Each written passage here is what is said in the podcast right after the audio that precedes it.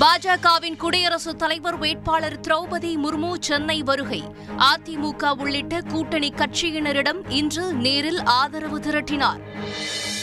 அதிமுக சட்ட விதிகளின்படி இப்போதும் நான் தான் ஒருங்கிணைப்பாளர் என ஓ பன்னீர்செல்வம் பேட்டி. அதிமுகவில் நடக்கும் எல்லாவற்றிற்கும் ஓபிஎஸ் தான் காரணம் என முன்னாள் அமைச்சர் ஜெயக்குமார் குற்றச்சாட்டு.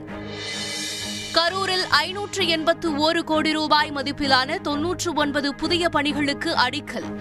இருபத்தி எட்டு கோடி ரூபாய் மதிப்பிலான தொன்னூற்று ஐந்து முடிவுற்ற பணிகளையும் இன்று திறந்து வைத்தார் முதலமைச்சர் ஸ்டாலின். விமர்சனங்களுக்கு பதிலளிக்க விரும்பவில்லை என கருத்து. பதிமூன்றாயிரம் தற்காலிக ஆசிரியர்களை நியமனம் செய்வதற்கான புதிய வழிகாட்டு நெறிமுறைகள் இன்று வெளியீடு.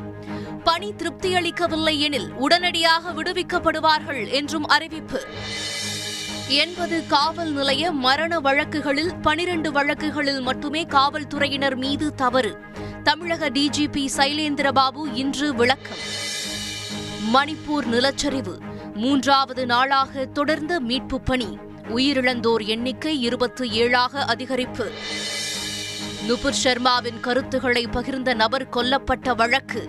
தேசிய புலனாய்வு அமைப்புக்கு மாற்றம். பாஜக முன்னாள் பிரமுகர் நுபுர் சர்மாவிற்கு லுக் அவுட் நோட்டீஸ் பிறப்பித்தது கொல்கத்தா போலீஸ்.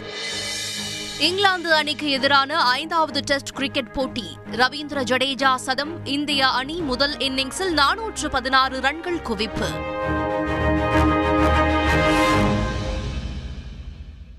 தேசிய ஜனநாயக கூட்டணியின் குடியரசுத் தலைவர் வேட்பாளர் திரௌபதி முர்மு இன்று புதுச்சேரி மற்றும் சென்னையில் சுற்றுப்பயணம் மேற்கொண்டு கூட்டணி கட்சியினரிடம் ஆதரவு கோரினார்.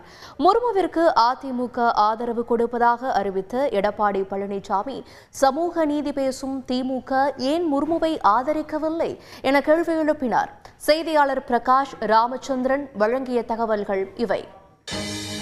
பாஜகவின் குடியரசுத் தலைவர் வேட்பாளர் திரௌபதி முர்மு சென்னை வருகை.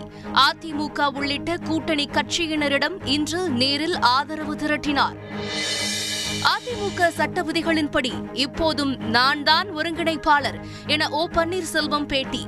அதிமுகவில் நடக்கும் எல்லாவற்றிற்கும் ஓபிஎஸ் தான் காரணம் என முன்னாள் அமைச்சர் ஜெயக்குமார் குற்றச்சாட்டு.